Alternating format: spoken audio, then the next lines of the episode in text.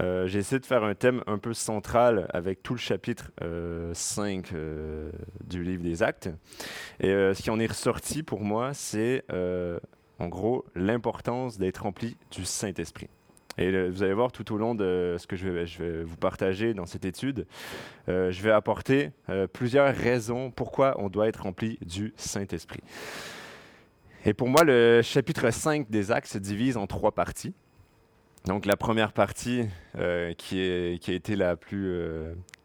Ben, celle que je craignais le plus, l'histoire d'Ananias et de Saphira. Ça, ben, c'est un peu l'histoire que quand on lit dans la Bible, on se dit Ouais, c'est un, peu, euh, chaud comme histoire. Euh, surtout bah, là qu'on se dit qu'on connaît que Dieu est un Dieu d'amour, euh, un Dieu de pardon, un Dieu de compassion. moi, quand je lisais cette histoire, ben, tout de suite, je me dis, ben, je vais sauter une ou deux pages, hop, et je continue. Et, et voilà, Dieu est bon. Mais voilà. Et vu que ça faisait partie du chapitre, je me suis dit, bah, c'est important quand même d'en parler. Et c'est le premier point qui est abordé par Luc dans ce chapitre c'est euh, en gros, c'est qu'au travers de cette histoire, c'est qu'en en fait, Dieu nous rappelle que tout simplement, il a en horreur le péché. Dieu a en horreur le péché. Mais voilà, en gros, c'était quoi le péché d'Ananias et Saphira? C'était quoi leur péché au final? Est-ce que c'était le d'avoir gardé une, certaine euh, partie de l'argent du gain, euh, en gros, que de, leur vente. Euh, quand, ils sont allés, ils ont vendu leur terrain.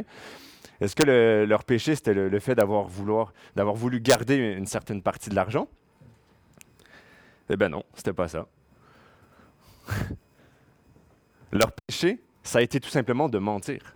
Leur péché, ça a été de ne pas avoir dit la vérité. leur péché, ça a été d'avoir voulu se passer pour quelqu'un d'autre, d'avoir voulu être euh, d'avoir voulu montrer une image d'une personne qui, était généreux. Après, euh, ils ont quand même donné, donc il y avait quand même cette image-là d'être généreux, mais, mais ils ont voulu porter l'image d'une personne plus généreuse euh, que ce qu'il n'était réellement. Et si on regarde à la fin du, du, chapitre 4, il y a une contrepartie avec Barnabas, Joseph qui est Barnabas. Donc ça, c'est vraiment les derniers versets qui dit Ainsi Joseph, surnommé par les apôtres Barnabé, qui se traduit par fils d'encouragement, un lévite originaire de Chypre vendit une terre qu'il possédait, apporta l'argent et le déposa aux pieds des apôtres.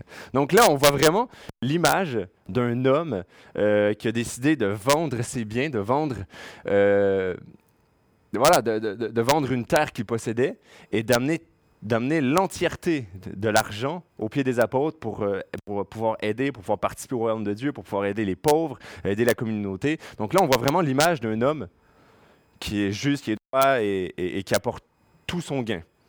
Et, tout de suite après, tout de suite après, c'est le chapitre 5 avec l'histoire d'Ananias et Saphira, et qui, eux, ils ont fait quoi? Ils, ont fait la même chose. Ils se sont dit peut-être, nous, on veut être comme cet homme, on veut être reconnu comme cet homme. Euh, j'ai envie que les gens me voient comme une personne généreuse. Et du coup, ils, ont voulu se faire croire pour des personnes qu'ils n'étaient pas réellement. Et du coup, ils ont menti. ils ont menti. Et c'est là toute l'essence de leur péché. En gros, ils ont donné, mais leur cœur n'y était pas. Et, Dieu, et Dieu, effectivement, euh, on est mieux. Dieu, il veut qu'on donne, mais il veut qu'on donne avec un cœur, euh, avec joie si on donne à, contre-cœur, euh, Dieu, en gros, ben, on, juste, on est mieux de ne pas donner que donner. Voilà. Donc, encore une fois, le péché euh, d'Ananias et Saphira, dans cette histoire-là, ça n'a pas été de, de, ne pas avoir tout donné, mais d'avoir été hypocrite en mentant. D'avoir voulu obtenir une bonne image d'eux-mêmes, montrant leur générosité, tout en trompant l'Église et le Saint-Esprit lui-même. Ça, ça nous rappelle à quel point on a besoin du Saint-Esprit. Pourquoi? Parce que les croyants, encore aujourd'hui, on n'est pas immunisés contre les tentations de Satan. C'est pas pas parce qu'on a le Saint-Esprit dans nos vies qu'on est euh, qu'on est vacciné contre euh, les tentations. C'est pas un vaccin contre le tétanos. Le Saint-Esprit, c'est voilà, on, a le Saint-Esprit. Le Saint-Esprit, c'est une puissance. Il va nous aider à, à, résister contre les tentations, mais c'est pas un vaccin. Les les tentations, ils vont toujours être là et on va toujours être porté euh, euh, à désobéir à Dieu. Et là, on pourrait se dire, OK, mais c'est quand même un peu intense l'histoire de Saphira. Je veux dire, euh, ils n'ont pas fait un meurtre, ils n'ont pas. Ils ont, je veux dire, ils n'ont ils ont rien fait. Techniquement, ils n'ont rien fait de grave. Ils ont juste menti. Et, non seulement ils n'ont rien fait de grave, ils ont quand même décidé de donner une partie euh, à, l'Église gratuitement comme ça, de ce qu'ils avaient eu. Je veux dire, c'est louable. Tout, tout ce qu'ils ont fait dans cette action-là, c'est louable, c'est généreux. Et pourtant, le jugement de Dieu est tombé sur eux. Et, et c'est là toute la question de, se dire, mais attends, mais je veux dire, ils n'ont rien fait de grave. Moi, je veux dire, dans ma vie, j'ai menti combien de fois euh, euh, Une fois, j'ai même menti à mon travail. Euh, j'étais jeune, c'était pas récemment, parce qu'on était à un rassemblement de jeunesse et j'avais payé pour être à ce rassemblement-là et j'avais oublié de poser congé. Et ben, j'ai menti. J'ai appelé le, le, soir même en, en me disant tête qu'ils auront toute la nuit, parce que c'était ouvert 24 heures, ils auront toute la nuit pour trouver quelqu'un d'autre pour me remplacer le, lendemain. Mais bon, vous savez que la nuit, euh, les gens dorment. Et le, finalement, euh, finalement, le gars, ce qui est arrivé, c'est que le gars, il avait oublié. Il avait oublié euh, cette histoire-là que j'avais appelée et que j'avais, j'avais en gros calé malade, comme on dit au Québec. Et il avait oublié, donc il n'avait pas fait de recherche, il n'avait pas passé le message aux gens qui venaient le matin. Et du coup, ben, ce qui est arrivé, c'est qu'ils ont appelé euh, chez mes parents. mes parents m'ont dit Ben non, ils sont, euh, un rassemblement de chrétiens, tout ça. Euh. voilà. Le jugement est retombé sur moi. Et, mais je vis encore, merci Seigneur. Non, mais pour dire que voilà, j'en ai, je veux dire, dans ma vie, j'en ai, je veux dire, j'ai menti, j'ai fait des choses qui pour moi, ça semblait pas si grave que ça. Et, c'est là, en gros, je pense que dans cette histoire-là, ce que, ce que Dieu veut nous apprendre, c'est tout simplement que Dieu a juste Dieu ne tolère pas le péché. Dieu a en horreur le péché. Et, et, et, cela, peu importe que le péché soit grand, soit petit à nos yeux, euh, que ce soit un meurtre, que ce soit juste un petit mensonge. Et non seulement c'était un mensonge, mais, mais c'était un petit mensonge. Et, et voilà, Dieu, en gros, voilà, euh, la leçon qu'il y a à apprendre là-dedans, c'est que Dieu ne tolère pas le péché. Dieu ne peut pas cohabiter avec le péché. Ananias et Saphira, ils pensaient sûrement pas faire quelque chose de grave avec un petit mensonge, mais leur négligence les a amenés à, leur mort. Et, quand je parle de négligence, c'est souvent euh, dans la vie, on va, euh, on va faire des, petites actions comme ça où, on va détourner un peu la vérité, souvent pour pour ramener nos projets à, la réussite. Ou, pour, euh, en gros, pour, euh, en, notre faveur à nous, on va être prêt à dire des tout petits mensonges. Puis nous, on va se dire, mais c'est un tout petit mensonge quand je compare à ce que, à ce que les autres font autour de moi. Ben, c'est rien du tout, donc euh, c'est pas très grave. Et techniquement, c'est vrai, c'est pas très grave. Mais ça reste, ça reste quand même des mensonges. Et ce qui est dangereux là-dedans, c'est que c'est qu'au fur et à mesure qu'on se dit c'est pas très grave, c'est pas très grave, et bien à un moment donné, on, devient à être aveugle spirituellement, on devient avec un voile devant les yeux, et on se rend même plus compte que, que ces tout petites choses-là, eh ben, eh ben Dieu en horreur ces choses-là. Et on s'en rend même plus compte, parce qu'on les voit plus. On, on, sait même, on, voit même plus que c'est un péché au, final. Et là, et là c'est dangereux. Et je vous avoue que quand, quand j'étudiais euh, cette partie du chapitre, j'ai commencé à avoir une certaine crainte, puis je me disais, hey, mais Dieu, est-ce que moi, dans ma vie, j'ai pas des petites choses que je ne vois même pas moi-même et que tu as en horreur et que, ça te plaît pas du tout et que j'attriste ton Saint-Esprit par ces petites choses-là que je vois même pas?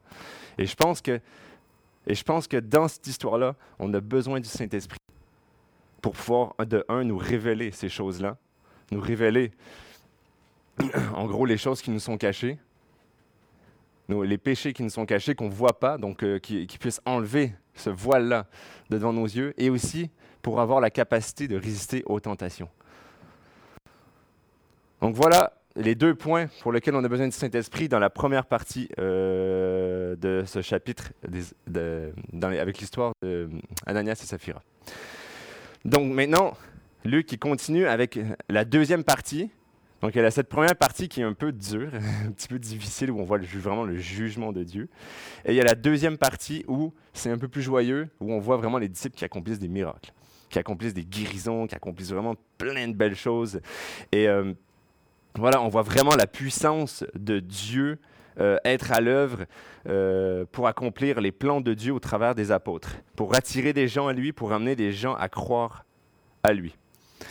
Et les miracles qui ont été accomplis ne venaient pas du fait que c'était euh, des disciples choisis de Dieu, que c'est parce que c'était Pierre, parce que c'était Luc, parce que c'était Jacques, Jean, peu importe. Non. Ce qui les, ce qui les permis d'accomplir ces miracles, c'est tout simplement la puissance du Saint-Esprit. C'est le Saint-Esprit qui était en eux, qui les a permis d'accomplir ces miracles, et rien d'autre. Mais au final, quelle était la portée de ces guérisons pour l'Église? C'était quoi la portée? Pourquoi, pourquoi il y avait tant de miracles Pourquoi les disciples accomplissaient autant de miracles? Eh bien, trois raisons. Premièrement, les miracles attiraient de nouveaux croyants. Deuxièmement, les miracles ont confirmé la véracité de l'enseignement des apôtres. Troisièmement, ils ont démontré que la puissance de Jésus crucifié et ressuscité accompagne maintenant ses disciples. Et j'aimerais vous dire ce matin que les miracles, ce n'était pas réservé à une époque. Ce n'était pas réservé à l'époque des apôtres. Ce n'est pas réservé. Et moi, quand j'étais jeune, souvent, je pensais ça. Souvent, je me disais, bah, dans notre église, on voit pas énormément de trucs. Euh, dans mon quotidien, je vois pas vraiment des guérisons miraculeuses ou des délivrances démoniaques. Euh, je veux dire. Euh, et pour moi, c'était pas réservé pour nous, pour moi. C'était réservé pour les gens qui étaient en Afrique, euh, parce que euh, y avait des missionnaires là-bas, ils vivaient des trucs de fous. mais pour moi, c'était pas réservé pour moi. Et quand je lisais euh, la Bible, je me disais, bah voilà, eux, ils ont vécu ça, mais pour moi, je peux pas le vivre. Et et en gros, c'était un mensonge de l'ennemi. Tout simplement, c'était un mensonge parce que c'est encore pour nous aujourd'hui. Et euh, lorsque j'étais à l'école biblique, j'ai eu un cours sur euh, les guérisons miraculeuses d'un pasteur du nom de David Terry. Peut-être qu'il y en a ici qui ça parle. Voilà. Et, et en gros, il nous amenait vraiment à, réfléchir sur le pourquoi. Le pourquoi aujourd'hui, finalement, on on ne voit pas forcément de, miracles, on voit pas forcément de gens qui sont guéris, genre euh, one shot instantanément comme ça. Hein, parce que Dieu, effectivement, moi je crois que Dieu peut utiliser, Dieu utilise la médecine, euh, Dieu utilise euh, d'autres façons que juste directement il est guéri, le boiteux il se lève, il saute. Mais, mais je veux dire, à l'époque, à l'époque, il y en avait, il y en a encore aujourd'hui. Et pourquoi, pourquoi est-ce qu'on est n'en voit pas dans notre quotidien? Apôtres, comme avec les apôtres à l'époque. Eh bien, en essayant de, en réfléchissant sur cette question, à un moment donné, ben, tout simplement, il dit cette phrase. Euh, eh ben, c'est quand la dernière fois qu'on a croisé une personne qui était malade Exactement comme l'histoire euh, de cette jeune femme qui est tombée à Paris. C'est quand la dernière fois qu'on a croisé quelqu'un qui avait un problème euh, à notre travail, qui était malade, et qu'on allé voir cette personne et qu'on lui a juste proposé de prier pour elle. Ça fait longtemps. ça fait longtemps. Euh, et, effectivement, je veux, dire, euh, je veux dire, toute la logique, elle est là. Si on ne va pas vers les gens pour prier pour eux, on ne verra pas de guérison. Si on ne prie pas pour les malades, on ne on, verra pas de malades guéris. C'est aussi logique que ça. Et si on prie pour des malades, eh bien on, va voir, on va voir des malades guéris. C'est aussi simple que ça. Et, euh, et ce qui, en gros, là, dans son enseignement, David Terry, il, nous expliquait que, en gros, lui, quand il a commencé son ministère, au début, il pouvait prier pour 300 euh, personnes sans qu'il y ait une seule personne de guérie.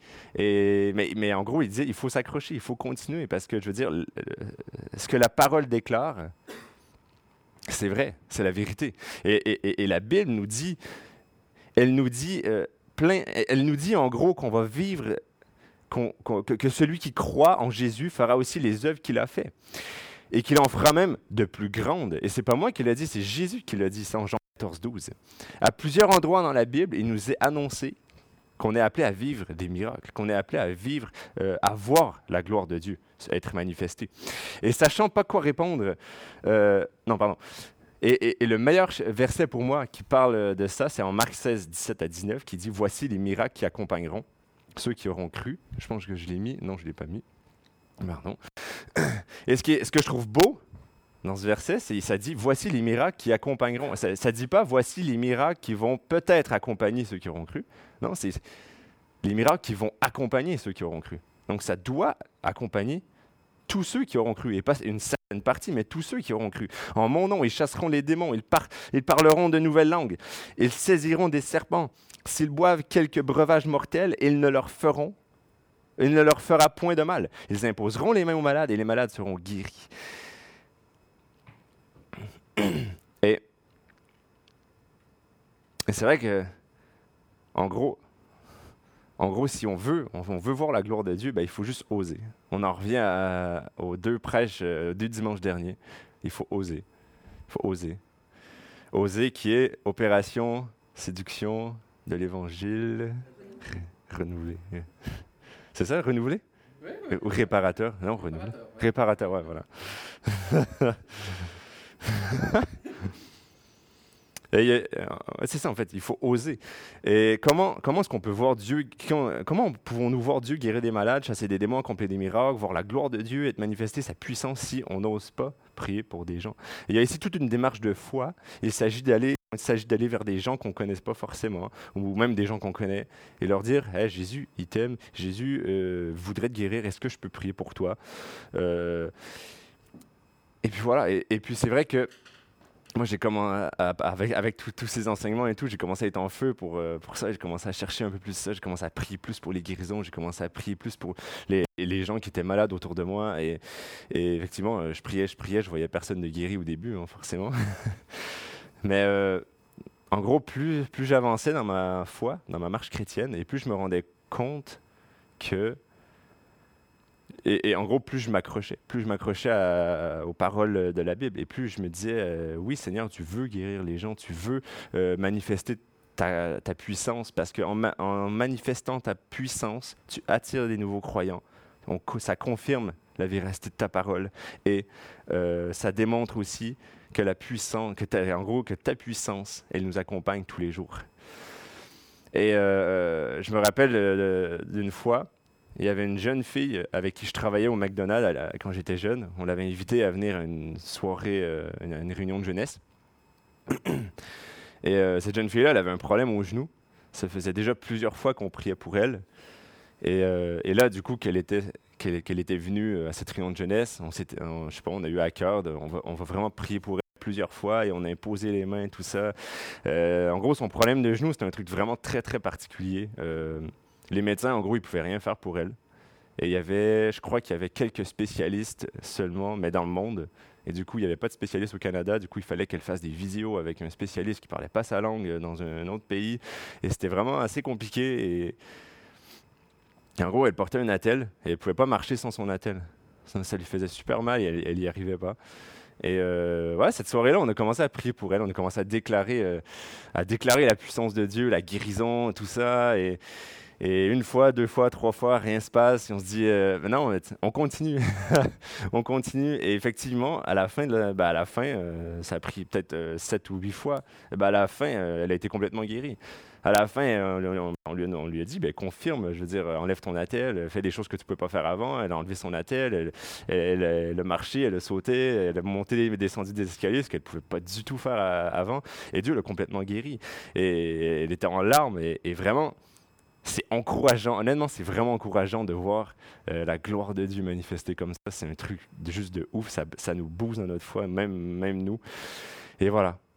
Donc, trois autres bonnes raisons euh, pour chercher à être rempli du Saint-Esprit, pour attirer de nouveaux croyants, pour confirmer la véracité de la parole de Dieu et pour démontrer que la puissance de Dieu nous accompagne tous les jours.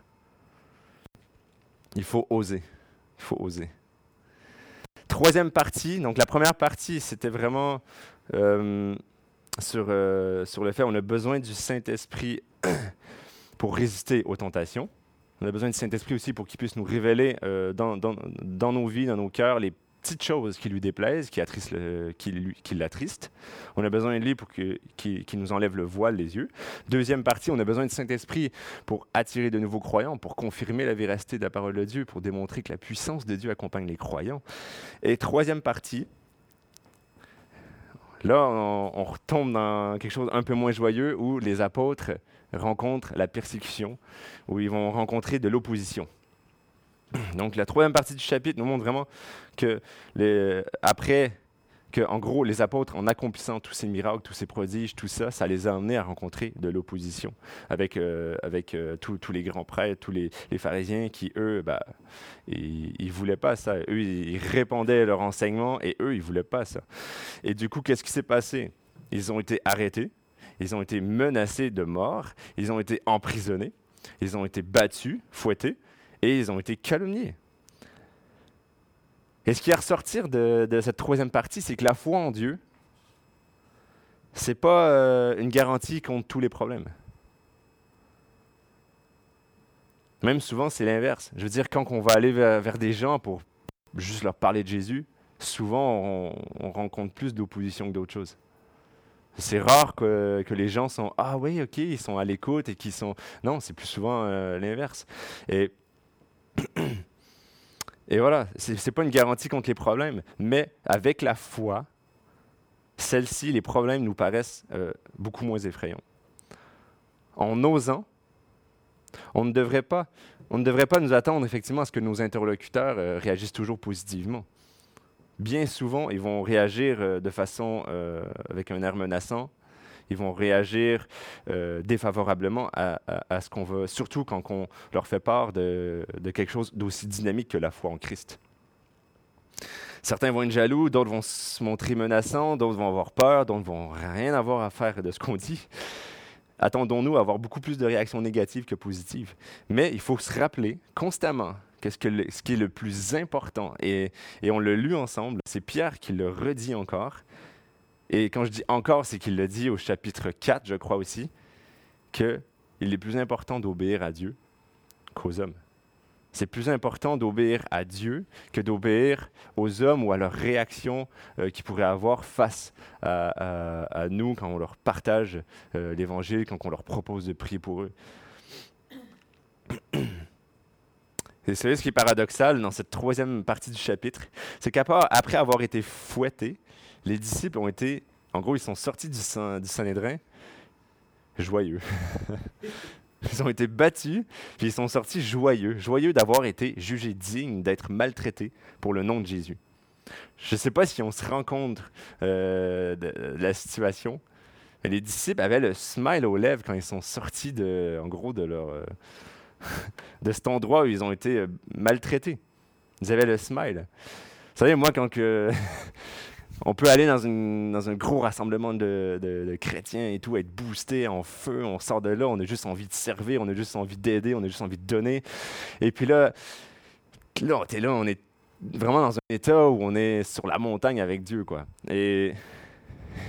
Jusqu'au moment où, tu arrives devant ta voiture et que tu te rends compte qu'il y a quelqu'un qui s'est garé à côté de toi et qu'en ouvrant sa portière, ben, il a fait une grosse rayure sur ta carrosserie et que le gars, ben, forcément, il a vu ça, il s'est dit, je vais pas rester là, je vais partir. Hop, il est parti. Et là, tout de suite, le, smile, il disparaît. Oh! là, tout de suite, le feu, il, il s'éteint. C'est comme mettre un gros seau d'eau sur le feu. voilà. Et, et, et, voilà pourquoi, encore une fois, on a besoin du Saint-Esprit. Voilà pourquoi on a besoin du Saint-Esprit pour avoir la capacité d'être joyeux en toutes circonstances. Peu importe ce qui arrive. On a besoin de son Saint-Esprit pour être dans la joie, dans la joie euh, de Dieu. Et, euh, euh, voilà, la, meilleure image que j'ai trouvée pour moi pour, pour exprimer ça, pourquoi on a besoin du Saint-Esprit, c'est deux canettes de coca. Hein. les deux canettes, ils sont clairement identiques. Je veux dire, ils sont euh, pareils, euh, similaires, à l'exception qu'il y en a une qui est pleine et l'autre qui est vide. Donc celle qui est pleine, celle qui est pleine, j'ai beau la mettre sous pression, j'ai beau appuyer dessus comme un malade. Ok, je fais pas de musculation non plus.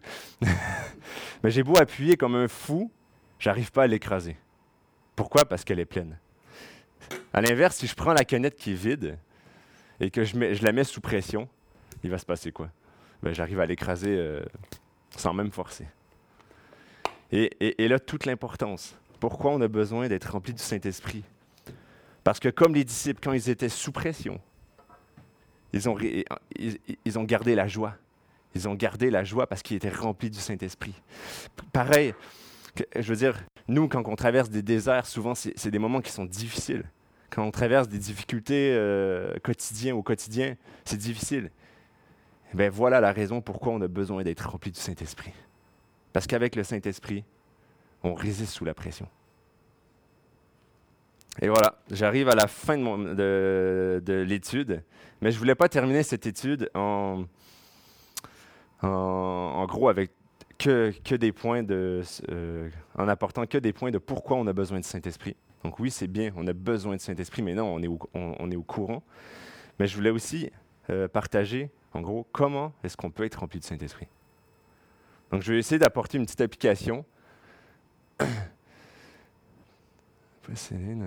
oui, ok, donc ça c'est bon. Euh, petit récapitulatif. Voilà. Non, c'est bon, j'ai rien dit. ok, du coup, voilà. Petite application, comment est-ce qu'on fait pour être rempli du Saint-Esprit? Euh, il, y a trois, il y a trois conditions pour être rempli du Saint-Esprit. La première, c'est la foi. La foi. On veut être rempli du Saint-Esprit, il faut croire. Il faut croire de tout notre cœur que Dieu désire, il le veut. Dieu veut nous remplir de son Saint-Esprit. C'est écrit dans sa parole. Et on le lu même à la fin du, à la fin du chapitre que, en gros, Dieu va donner son Saint-Esprit à celui qui le lui demande. Et, Dieu, Dieu le désire, il veut nous remplir. Et, si, on a, si on a de la difficulté à croire que Dieu veut nous remplir de son Saint-Esprit, eh bien, je vous, encourage à, lire des versets dans la Bible, des passages euh, ciblés sur le Saint-Esprit. Pourquoi? Parce que la foi vient de... En gros, c'est impossible d'être agréable à Dieu sans la foi. Et la foi vient de ce qu'on entend, et ce qu'on entend vient de la parole de Dieu. Donc, il faut aller lire, il faut aller lire. Et en lisant, effectivement, on va se rendre compte que oui, Dieu veut réellement nous remplir de son Saint-Esprit. Donc, la première condition, la foi. Deuxième condition, l'obéissance. L'obéissance. Si tu veux être rempli du Saint-Esprit, une des conditions, c'est l'obéissance. Nous, en tant que on est des êtres humains, on est des disciples de Jésus, on est le temple de Dieu. En, étant le temple de Dieu, on est comme des petites maisons avec plusieurs pièces à l'intérieur. Et si je ne donne pas toutes les clés de chaque pièce à Dieu, Dieu, je ne pourrai jamais être rempli à 100% du Saint-Esprit. Et pour moi, la meilleure image qui décrit plénitude du Saint-Esprit, c'est en Ézéchiel 47, 3 à 5 qu'on va lire ensemble. Donc la première partie du verset, euh, ça dit ceci, lorsque l'homme sortit vers l'est, il avait dans la main un cordeau et il mesura mille coudées. Il me fit traverser l'eau et j'avais de l'eau jusqu'aux chevilles. Les chevilles, pour moi, ça pourrait représenter le, le travail, l'acharnement, le travail de tous les jours. Non, pardon, c'est pas ça du tout. Non, les chevilles, ça représente pour moi, ça représente euh, les débuts de la marche chrétienne. Donc, euh, au tout début, quand on décide de croire en Jésus, quand on décide de lui donner notre vie, euh, on est sauvé, Dieu nous, donne son Saint-Esprit. voilà, c'est vraiment les débuts de notre marche avec Jésus. On a de l'eau jusqu'aux chevilles. Mais la vision ne s'arrête pas là. La vision d'Ézéchiel ne s'arrête pas là. Elle va encore plus loin. Il mesura encore mille coudées et me fit traverser l'eau et j'avais de l'eau jusqu'aux genoux. Pour moi, les genoux pourraient représenter la communion qu'on a avec Dieu, notre vie de prière. Et, et en gros, effectivement, c'est avoir de l'eau jusqu'aux genoux, c'est être allé plus loin dans la vie de l'esprit. Avant, on était aux chevilles, maintenant, on est aux genoux.